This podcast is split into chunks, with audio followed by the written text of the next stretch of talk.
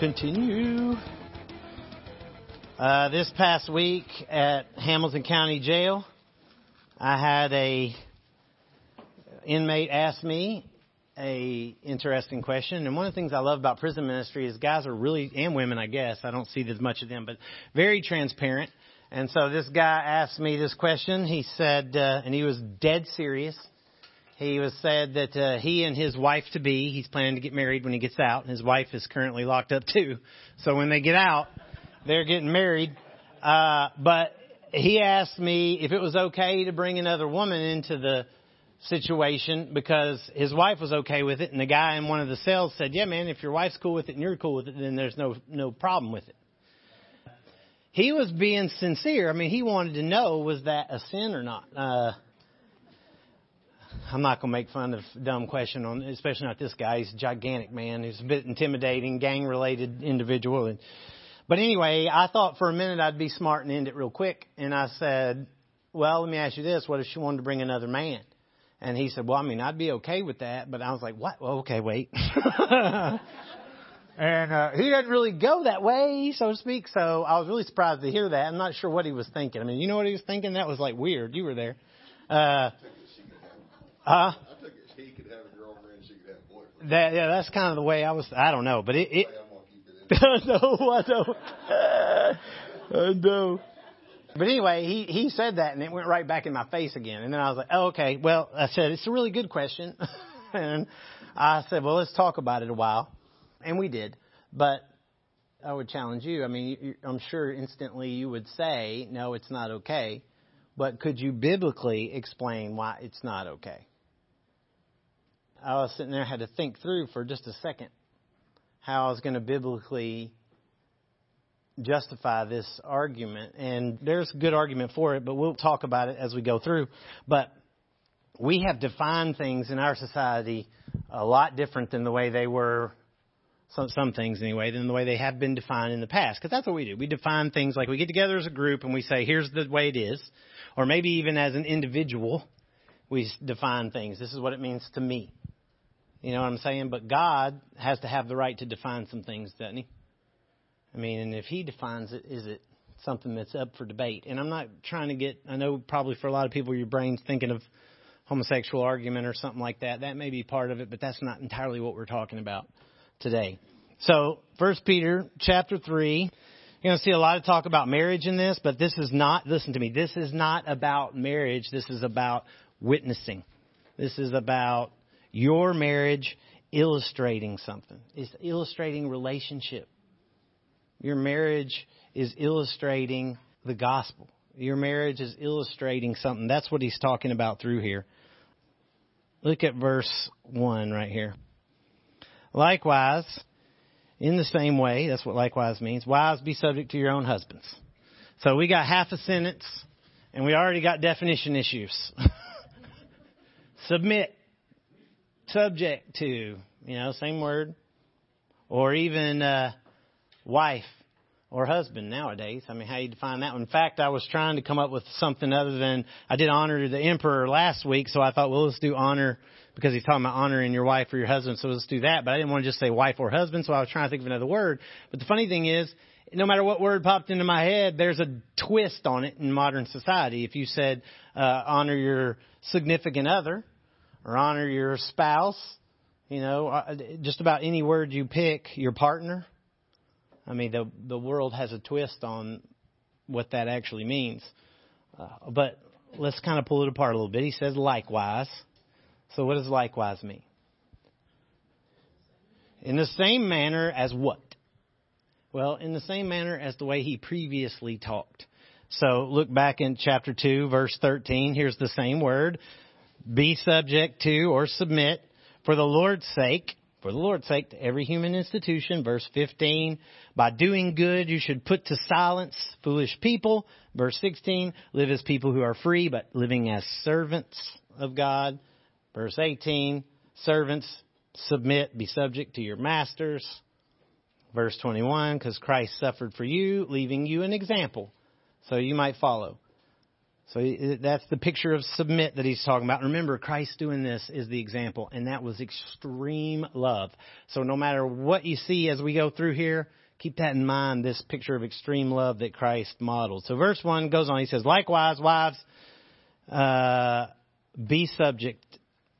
Maybe yours says submit. It's a military term. It's the same word. It means get in line behind. Now, I know you're already getting mad at me. I'm only reading the Bible. Okay, we're just reading. It says, Get in line behind or be subject to your own husbands. Funny he says your own. There's a couple of things there. Number one, personally, I think that think that he's telling you you have a husband. Like you have a man. He's yours. So before you get freaked out about oh get in line behind him, you know, he's you have one. He belongs to you. He's yours. And that's a good thing. Also, this is not women submit to men. That's not what he's saying. He's talking about a marriage relationship here, and he's saying in a marriage relationship, uh, wives submit to your own husband. You don't have to if you're not my wife, you don't have to submit to me per se. That's the idea. You you are in a relationship with a man, a man, one man, one woman. So it kind of ends the previous argument. But anyway, there's a reason. It's not just hey, even if you're being beaten up, abused, or killed, or whatever. That's not what he's. There's a purpose in him saying this. Look what he says: Submit to your own husbands, so that, so that, even if some do not obey the word, they may be won without a word by the conduct of their wives. When, when they see your respectful and pure conduct. So they've got to see it. Talking about actions, not words. There was a popular saying that went around for a while and caught all this hype that, I forget how it went, but something like present the gospel and if necessary, use words. And now there's been this big pushback against that in the past decades, saying that's actually not true, that you are supposed to use words when you present the gospel, which is also true. However, they shot down the first statement, which the first statement is also true, because here's an example where he says, even if they don't obey the word, God's word, they may be won without a word. Can't be more blunt than that. How so? Well, by seeing your conduct as a wife. Talking about relationship here. By seeing your conduct as a wife. So how you behave, how you respond, how you act could win them over. Not meaning you're a good, happy, cheerful person. It means the way that you put yourself under their authority, in a manner of speaking. That's if you don't like the word submit. 1 Corinthians 7:13, you don't have to turn to it. Paul says, "If any woman has a husband who's an unbeliever, and he consents to live with her, she should not divorce him." Verse 16 says, "For how do you know, wife, whether you'll save your husband?" That's the idea. You don't save anybody. God's the only one that saves somebody. So what he's saying is by your actions, by your conduct, he could do that. So, so much talk about suffering and exile and persecution. Why throw this into it right now? Why suddenly throw in a relationship discussion? Maybe you feel like you've been in a relationship like that, of suffering and persecution. No, why do you think he's why do you think he's throwing that into this discussion? That's true. Be a lot of stress caused by unbeliever and a believer. But you made a good point that one would be a believer, the other would be part of the culture. So remember, where where are they? Well, not a physical location, but what's their status? What's their situation? The audience that he's writing to? In exile, yeah, they're exiled and they're being persecuted, and they their culture that they've been cast out into is entirely different. What he's getting at is this opportunity for them to display through their relationships, whether it's marriage or whatever, idea is through their relationships is an a chance for them to be a witness, to be an example to the people in the culture around them, to be, honestly, to be counterculture is the idea. you know, this is where I was thinking with this guy. I had to make sure I had my ducks in a row when I was talking to this inmate because a great argument, if you want to go, well, God created Adam and Eve. Well, if you got somebody that's really smart, they'll say, yeah, well, uh, in the Old Testament, they had tons of wives and concubines. And they did. So then the flip side argument to that in the Christian camp, which is a terrible argument, but I've heard it uh, dozens of times, is, well, that was the culture of that day. Well, that's exactly right. It was the culture of that day, but that didn't mean it was okay. They were supposed to be counterculture. It was never okay for them to have multiple wives. It was not okay for David to do it. It was not okay for Solomon to do it. And matter of fact, it split the kingdom when Solomon did it. It brought down the whole kingdom of Israel. It was never okay. They were only ever supposed to have one. What happened when Abraham had two wives? know what I'm saying? Okay, it was never okay. But that's God used it just like He uses all kinds of sinful people in sinful situations. He worked through it, but that didn't never made it all right. Um, you're supposed to be culturally different. So am I. Look at verse three. Do not let your adorning, talking to the women here, do not let your adorning be external, the braiding of hair and the putting on of gold jewelry or the clothing you wear. But let your adorning, well, I say he's talking to women. Maybe he's talking to men too. Who knows? But I hope not. Anyway, verse 4, he says, But let your adorning be the hidden person of the heart with the imperishable beauty of a gentle and quiet spirit, which in God's sight is very precious. Pretty cool. I love how he ends it that way. In God's sight, it's very precious. Does anybody else's opinion matter? Now, you said no. you said no. Just like I said, I would say no. But whether you believe that or not is up for up for debate. But that's the point. Is though he's in his mind it is very precious. And that may be the whole point here, really. In his mind, it's very precious. You don't need anybody else's opinion. It doesn't matter what he says. Not not God, whoever he is. It doesn't matter what the he in your life says. It doesn't matter. It doesn't matter if it's your dad, your boyfriend, your husband, your ex-husband. I don't care who it is. It doesn't matter. It, to God, to God, that is a precious thing, and He's the only opinion that really matters. But this thing is not saying, by the way, that you can't wear jewelry and you can't wear makeup and you can't dress dress up and all that. That's not what it's saying. And it's been taken out of context by some other faiths on many occasions, and it's not saying that. Okay? What what is he saying? Yeah, it shouldn't be the focus of your heart. Don't let your adorning be external. So you, you have an adorning, but he's saying don't let it be external. And one cool thing here is the word adorning. What do you think that word means? Decorating. Decoration. That's the English word. Embellishing. That's a big word, huh? Covering, sort of what you got on. Yeah, that that's the English word. Here's the Greek word, cosmos. Well, that's where cosmo- cosmetics maybe come from. What do you think of when you think of cosmos? Universe. That's what. I, yeah, of course, of course. Yeah, I know. it's it, and that's probably where it came from, honestly. But the Greek word cosmos, if you think of cosmos, that's the, that's the universe. That's the world. Matter of fact, in the Bible, that word cosmos appears 185 times. Okay, 185 times in the New Testament. It's a Greek word. One time is the word real, like genuine, authentic, real. Another time is what we're looking at, where they translate it adorned or adornment or like decoration or, you know. The other 183 times it's world. So all but two times in the Bible is translated world. So God created the world and everything in it, Acts 17 says. It's that kind of thing. God created the world. It's this word. So that's a kind of strange word to throw in there, right? He says, don't let your world be external. Don't let your cosmos be external. Strange choice of words. And context does tell you he's talking about your decoration. Literally, the sense of the word here is that you are taking something, this is the sense of it, you're taking something plain and decorating it Or maybe if you want to take God created the cosmos, he took a blank and then created, decorated it with a world and universes and planets and all that kind of thing. So it may be that what Peter's getting at here is that God is seen, I think, in what he created, not what we created. What he created is what, what let me put this way. What can you do? Listen to me. What can you do about your inner beauty? What was the word that he said? Your in, excuse me, your inner adorning, the adorning of your heart. Yeah, that's what you can do now.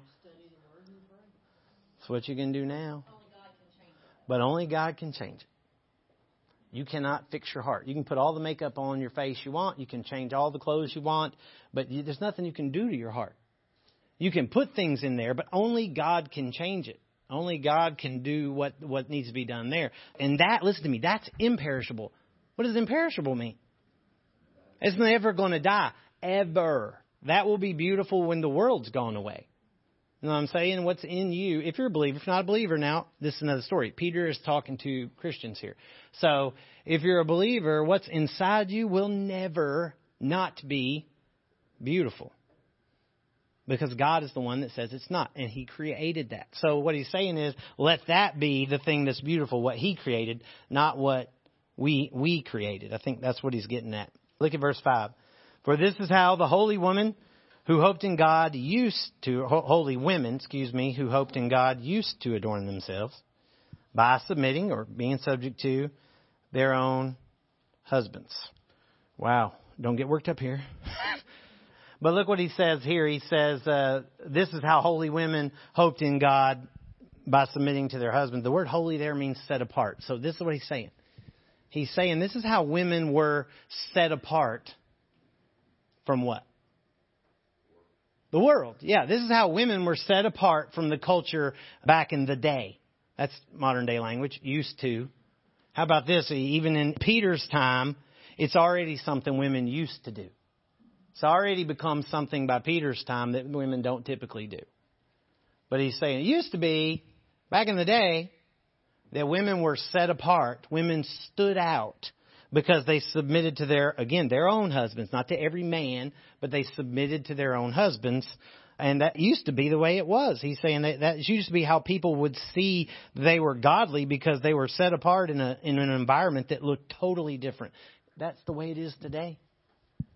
I mean, trust me, pop culture, I don't care if it's uh, politics or the business world or even the churches in a lot of cases nowadays that dance all around this thing because they're, you know, can't can't stand up and say this without people getting frustrated. Can't stand up and mention these things without people getting upset. But again, doesn't God get to define something? And if he defines it, can we not be okay with that? But Peter goes so much further than just saying submitted. Look at verse 6. As Sarah obeyed Abraham, calling him Lord. And we got that covered. Now, my wife's in here, so. uh, last night we were talking about this as she was here, and she she said a lot of what you said last night. Right at this moment, she said that very a lot of that very same thing about being submissive and it being a blessing and all this thing. And then I read that and she goes, "Well, now we may be going too far," you know. She's joking though, but he says, "And your children." Excuse me, and you are her children, Sarah's children, if you do good and do not fear anything that is frightening. I think maybe what he's getting at here is it, this may be a scary thing. Maybe a scary thing to be submissive, especially if your relationship is not a healthy one, to say the least. It may be a scary thing. But let's sit on the obeyed and calling him Lord for just a second. First of all, let's back all the way up, okay? Where, where did all this get messed up at? The garden, right? Got messed up in the garden. What was the curse that God put on? He cursed everything here, all of creation, man as well. But what was the curse he put on Eve? Besides the childbearing. We all know about that one, okay? Absolutely. It is that she would desire to be contr- to control her husband, but he's the one who would actually be lord over her. As a matter of fact, the language there, the Hebrew language there, is synonymous with the first curse. The first curse there was on the enemy, on Satan, on the devil, and it was you will be at war or have enmity, you'll be at war with the woman, the seed of the woman. Well, this is parallel to that. You, woman, are going to be at war with your husband. That's the idea. You're going to wrestle with him because you're going to want to go contrary to him. You're going to push back. You're not going to want to be in that position, but that's the position he's in. So God def- defined it that way, like it or not. That's the way He defined it. The fact that you don't like it is proof that this curse happened. You know, is that there's this pushback on it. So let me read this. MacArthur says this is pretty good. He says, because of sin, because of sin and the curse, the man and the woman will face struggles in their own relationship. Sin has turned the harmonious system of God ordained roles into distasteful struggles of self will. Lifelong companions, husbands, and wives will need God's help in getting, getting along as a result. The woman's desire will be to lord it over her husband, but the husband will rule by divine design. It's, it's God's plan that it would be that way. Peter's statement is in the context of Sarah here. So he's trying to point something out. First of all, Sarah did call Abraham my Lord, but not to Abraham. He was talk, she was talking to God. Go back to Genesis 18 and let me show you where. Hold your hand and come back. Go back to Genesis 18. I'll show you what he's referencing. He's referencing a very specific thing. And he's reminding these women that he's writing to, that Peter's writing to, about something that they would be familiar with. Uh, this is where the three angels, three men, turn out to be two angels and one God, literally, who come across Abraham on their way down to Sodom and Gomorrah, where God is looking to destroy it. And they stop and have this conversation with Abraham, and Sarah overhears it. Verse 10. The Lord says to Abraham, I'll surely return to you about this time next year, and Sarah, your wife, shall have a son. Now, why is that a big deal? They're old, old, like 90s plus, and people didn't live to be 500 back then. I think Abraham died at 120, maybe something like that. So more more, more comparable. I mean, their bodies function like our bodies function in modern day times as well. So uh, she's old, without a doubt. And it says, verse 11, now Abraham and Sarah were old, tells you, advanced in years. By the way, it didn't read it there, but Sarah heard him. And it says, the way of woman had ceased to be with Sarah. Verse 12. So Sarah laughed to herself. What, what does the way of woman mean? Huh? Postmenopausal, sure. Okay, she couldn't have babies. You know, that thing's done. Besides that, she was also barren right? That'd been her case all along. So that, and now it's not even physically by her own body's ability possible. And if that's not bad enough, verse 12, she laughs to herself saying, after I am worn out and my Lord, there it is, is old, shall I have pleasure? And just frankly, uh, the idea there is, uh, going to do this. You know, but they didn't have in vitro. So that's really what she's saying. At this age, that's to happen, really. Um, but she called him my Lord there. Now, you know, this is not as big a deal as we make it out to be. And honestly, it's not that big a struggle. Let me, this is a quote from the ESV study Bible. If you got one, it's there. Don't use study Bibles terribly often for quotes, but this one was good. So he says, they, they said, such obedience does not mean the relationship between husbands and wives is like that of parents and children. But it does show that a wife is to follow her husband's direction and leadership. In the culture of her day, Sarah expressed her submission by respectfully referring to Abraham as her Lord. Um, but it's really just not that big a deal. We want to make it a big deal. It's really not. And the reason why it's a big deal for us is because we never use that word. When's the last time you used that word outside of prayer or worship? When do you ever refer? Do you, do you, do you see the mayor and say, Good morning, Lord Mayor? Well, they did a hundred years ago. You ever see a movie of Victorian ages and the, uh, the woman refer to her husband as my Lord? Constantly. Was that right or wrong? Who cares? It's a term.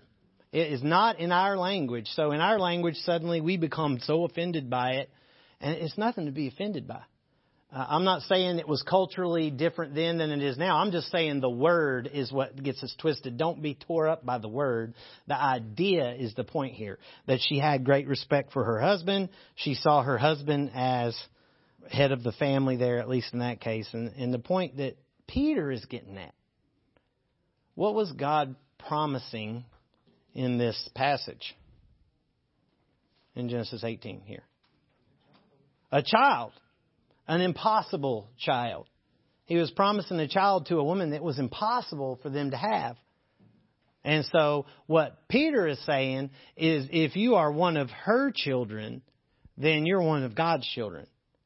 And if you're one of God's children, you should be displaying, just like she did, for the culture around you to see that how you, how you behave around your husband, how you submit to your husband, whatever you want, whatever word you want to use, shows that you're one of God's children because it's counterculture. Go to Ephesians 5. The next thing uh, Peter says is likewise, husbands. So just when you thought you were going to get out of here, fellas. Likewise, what did likewise mean? In the same way, just like I said before. So just like with the women, men, but I want to go to Ephesians 5 because Paul and Peter obviously were contemporaries. They lived at the same time. They knew each other well. They preached at the same time. They were discipled by the same guy, not to be funny, but Jesus literally discipled Peter, and I believe literally discipled Paul. We can have that discussion another time, but I believe that happened. And so both of them, their language is very similar. Uh, Ephesians 5, verse 1, gives you the context for what he's about to say. This is Paul talking now, but therefore be imitators of God as beloved children. So here's the context. You're children of God, so imitate Him. Reflect Him, be imitators of Him, and walk in love as Christ loved us and gave Himself up for us. Uh, there's the example. So be imitators of Him as as His children, children of God, and He made an example by doing given himself up for us. So, that being said, he goes into this conversation. Look at verse 22. Wives, submit to your own husbands as to the Lord. Same word exactly as what Peter said. Submit, be subject to, and again, your own husbands. Same language. You don't owe it to everybody. You, you owe it to your own husband. But again, you have a husband. That is a gift from God to you that you have one and he's yours. So be submit to your own or submit to your own husbands as to the Lord. For the husband is the head of the wife, even as Christ is the head of the church, his body, and is himself its savior. Now, as the church submits to Christ, so also wives should submit in everything to their husbands. What he's saying here is this is God's design. So it's it's not about the culture back then like I've heard so many people say, or the culture today. That's the way the culture was. No, it's God's design. Why did He design it that way? Well, it wasn't just because He wanted to. There's a purpose in why He designed it that way. That's what uh, Paul is arguing here, what the purpose is. That's why it's still relevant today, just like it was relevant back in that day, and like it was relevant way back when Sarah's day and whatever else. It's pointing, in this context, Paul is pointing out that there is a purpose. He'll show you what it is. Verse 25, husbands, Love your wives as Christ loved the church and gave himself up for her. Okay? That sounds like a cop out. Women got to submit, but husbands just have to love. Yeah, but not just love. Gave it all. Died for her. Didn't just die for her. What else? Suffered horrifically.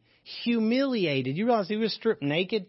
I mean, humiliated and suffered and died and that's what he's saying you as a husband should do for your wife. Now listen to me, and don't answer, don't answer, but I'm just saying, wives, if you had a man in your life that you knew for a fact would go through absolute suffering and humiliation and death for you, would you have a problem submitting to them if they wanted to lead in certain areas? Would it be so hard for you to do that if they were willing and you knew it? to be publicly humiliated, beaten, torn apart, and killed for you. Verse 28, he says, In the same way, husbands should love their wives as their own bodies. He who loves his wife loves himself, for no one has ever hated his own flesh, but nourishes and cherishes it just as Christ does the church. because we are members of his body. Therefore, a man shall leave his father and his mother and hold fast to his wife, and they'll become one flesh. That's quoting Eden. Uh, verse 32. The mystery is profound, and I'm saying that it refers to Christ in the church. Okay. How many times in what I just read, you don't have to go back and count, but how many times in what I just read did he say Christ in church? Christ in church, Christ in church, Christ in church, Christ in church. And now he's saying it refers to Christ in the church. In fact, he says, what I've been talking about the whole time is Christ in the church. So what's the purpose of husbands and wives? To reflect Christ in the church. So that's why it's not, that was the culture back then and now we're not like that. No, it is the same because you're supposed to be reflecting Christ and the church. It is a picture of Christ and his church. But Paul goes on, just so you know, this has not been all just imagery. Verse 33, he says, however, practically speaking, it also applies. He says, however, each one of you love his wife as himself and let his wife see that she respects her husband. You want a summary of it all? Right there in a sentence. Husbands, love your wives as your own self, and wife, respect your husband. There's the big fat summary. But look in chapter 6, verse 1, he talks about children. Obey your parents in the Lord. This is right. Honor your father and mother. Verse 5, bondservants or slaves. That's that same thing we talked about with Peter. Obey your earthly masters. Fear and trembling, sincere heart, as you would Christ. So there's a progression of authority going on here, or a progression of responsibility going on here. You got Jesus, and then you got the husband, and then the wife, and then the children, and then slaves even. And here's the problem. Authority doesn't mean a thing if nobody submits to it. If you don't put yourself under someone's authority, they have none. So it doesn't make any difference if we say this is the way this thing is lined up if you don't get into the place you're supposed to be in that scale. Before you get twisted about that, Philippians 2 will destroy any argument you have because it tells you that in around verse 10 or so there that Jesus, who was number one on that list, went to where? To the husband level? To the wife level? To the child level? The slave level. Humbled himself, becoming a slave. So the one on top went to the very bottom of that list in order to serve everybody above him. So there's no reason to get twisted about the way that whole thing looks. Look, uh, look, let's go on. He says, um, again, there's a purpose in this in Ephesians 5 still. Look at verse 15. Here's the huge purpose. Look carefully then how you walk, not as unwise, but as wise, making the best use of the time because why? The days are evil. The culture is wicked. So you're going to have to walk in a way that you bump into the culture, that you look different, and you got to be wise about how you do that. Or as Peter said, for the Lord's sake.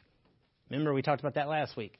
That you are representing Him. You're supposed to look like Him. You're be an imitator of Him, as Paul said, and you're going to bump into the culture when you do that. You're going to slam into Him. Go back to 1 Peter 3, and we'll finish up real quick here. 1 Peter 3. Verse 7, carrying on. Likewise, husbands, this has been Paul in the past, now we're talking about Peter here. Likewise, husbands, live with your wives in an understanding way.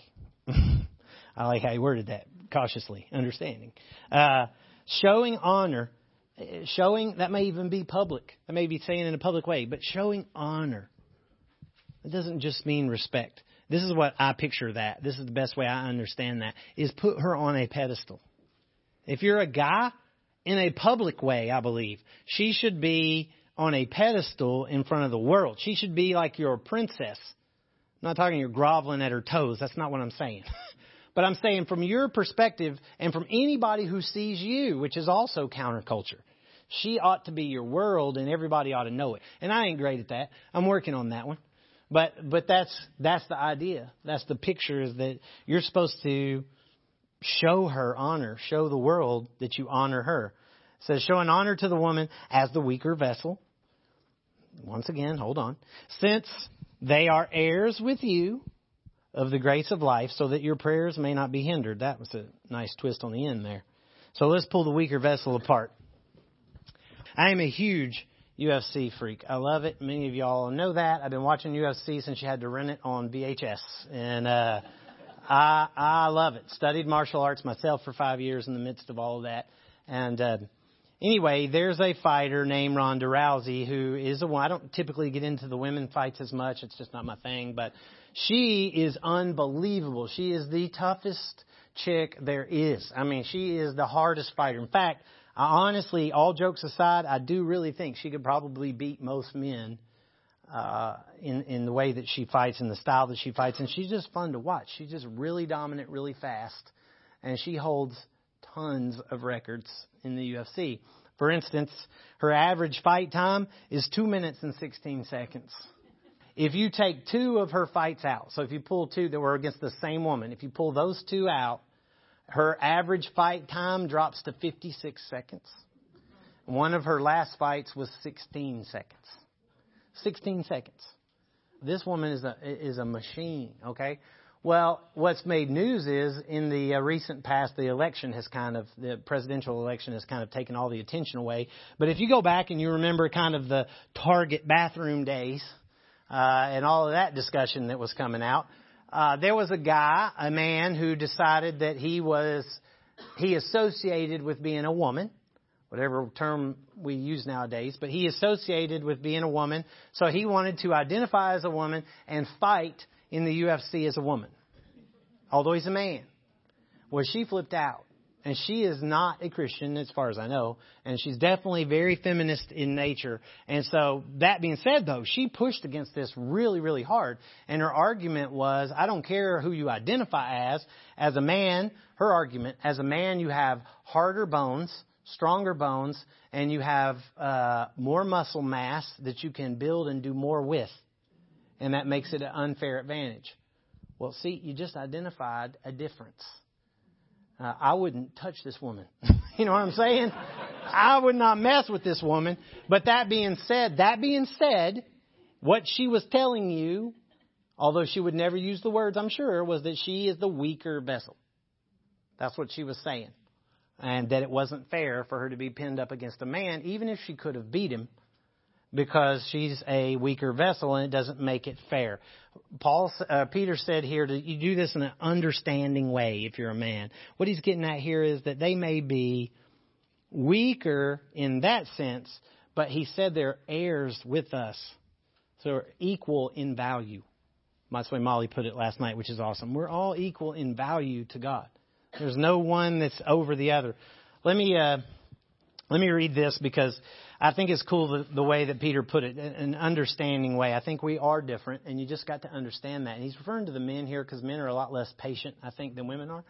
But um, let me. This is from Adrian Rogers. You can find this online. Uh, you can listen to it, or you can go print it off. I printed it off years ago, and I share it with all my D groups because I think it's very helpful if you're in relationship. I don't care if you're married or just in relationship. It's a great way to see a difference between men and women. It's called Celebrate the Difference. You can find it. I think he did it in 2007, somewhere around there.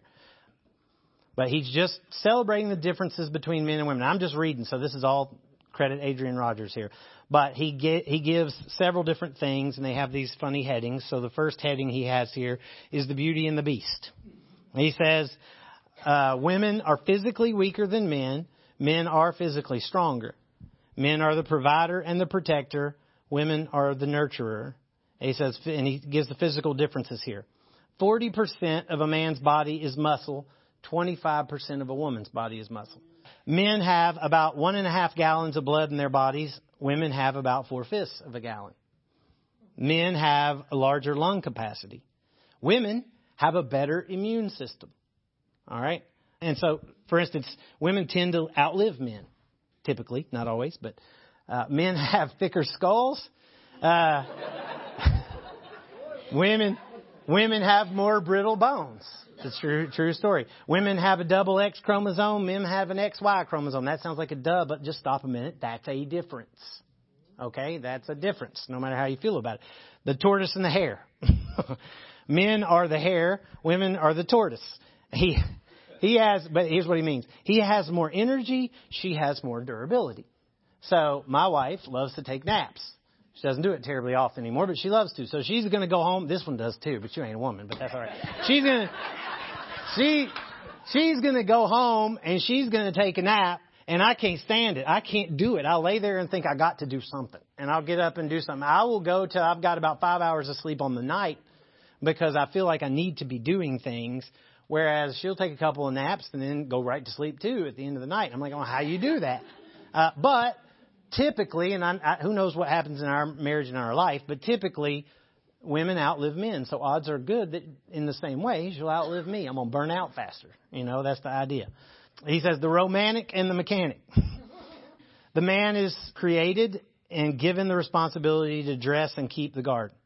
And the woman in through childbirth, she is nurturer and she takes care of the family.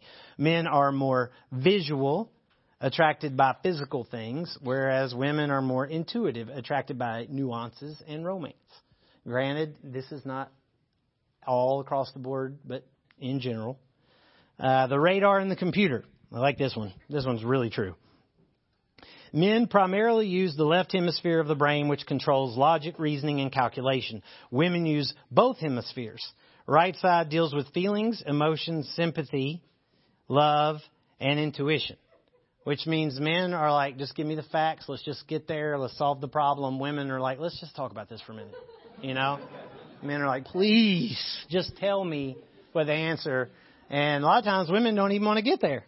Um, you know, he says, he says, women are, women are spider web thinkers, thinking like radar, Men are step by step thinkers thinking like a computer. So we have something to deal with. We have a decision to make. We have a problem. Okay. A, B, C, D, problem solved. Uh, women are like, whoa, whoa, whoa, when you said D, this happened, then this might happen, and what if we go to C, then this could happen, and that could happen, and what if we, it, okay, if we do this, then we gotta start that, and then we gotta change this, then we gotta fix that, and who's gonna be upset if we go over here and we do all, and men don't think any of that. Men just go, no, no, no, no, no, just, let's just get to the finish here. Problem solved. Now, I'm not saying one is right and one is wrong. Matter of fact, you need both. That's the point though. You need, you need both. You need, you need to listen, you need to understand each other in order to be able to communicate better. It's not that one is right and one is wrong. You need both of them. And you got to understand that's the way they are. Another one here under that, he says, women are detail oriented, men are bottom line. Boy, if there was one truth of all of them, that's it. For instance, and everybody relates, uh, you come home and your wife is crying and you say, What's the matter? And what does she say? Nothing. And that is a flat lie because the whole world is the matter. There's all kinds of things that matter. And you know this because if you say, okay, thanks for answering my question, and you walk away, now you're, now you're the problem. You know what I mean? There is, there is a definite problem going on. And so you, the one, what the woman wants to do is she wants you to care. She wants you to talk about it with her. She wants to work it through with you. She wants you to, to, to, to seek to understand, not to solve necessarily.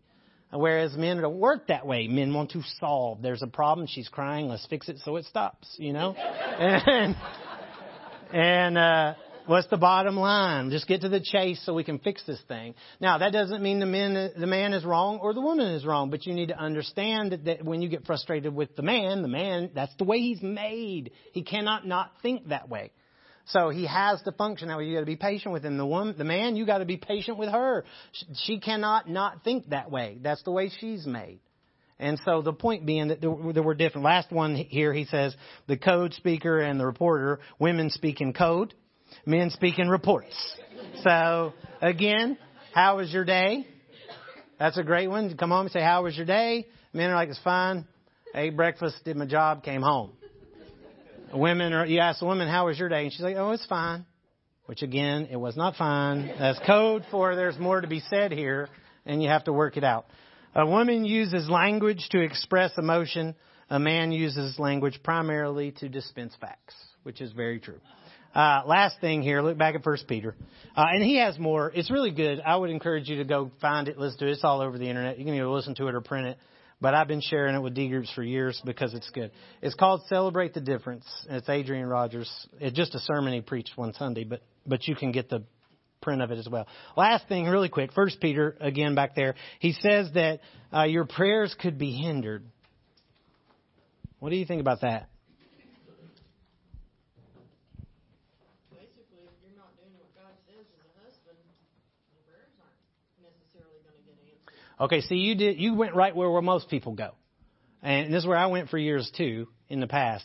Is to say, well, if I'm not doing what I'm supposed to as a husband, or if I'm not doing what I'm supposed to as a wife, my prayers aren't going to get answered. Did it say your prayers won't get answered?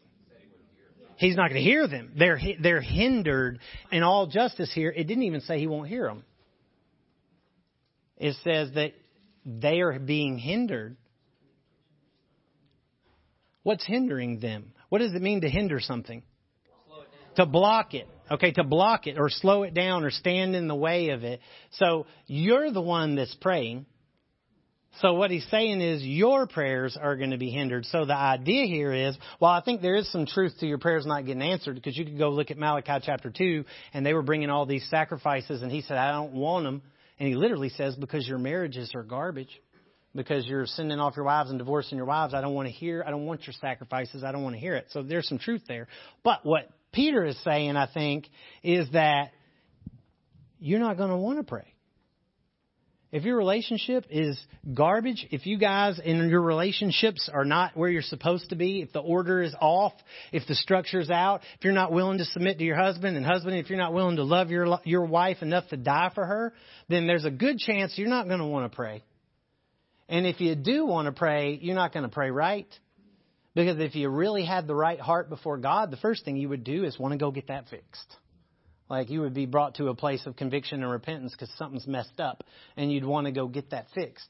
So when he's talking about hindering prayer, he's saying it's going to get in the way of you wanting to pray. You're not going to want to pray. Your prayers are not even going to happen is the idea. You're just going to get bitter and frustrated and angry and maybe even alone at some point. So quickly, how do you see God in this?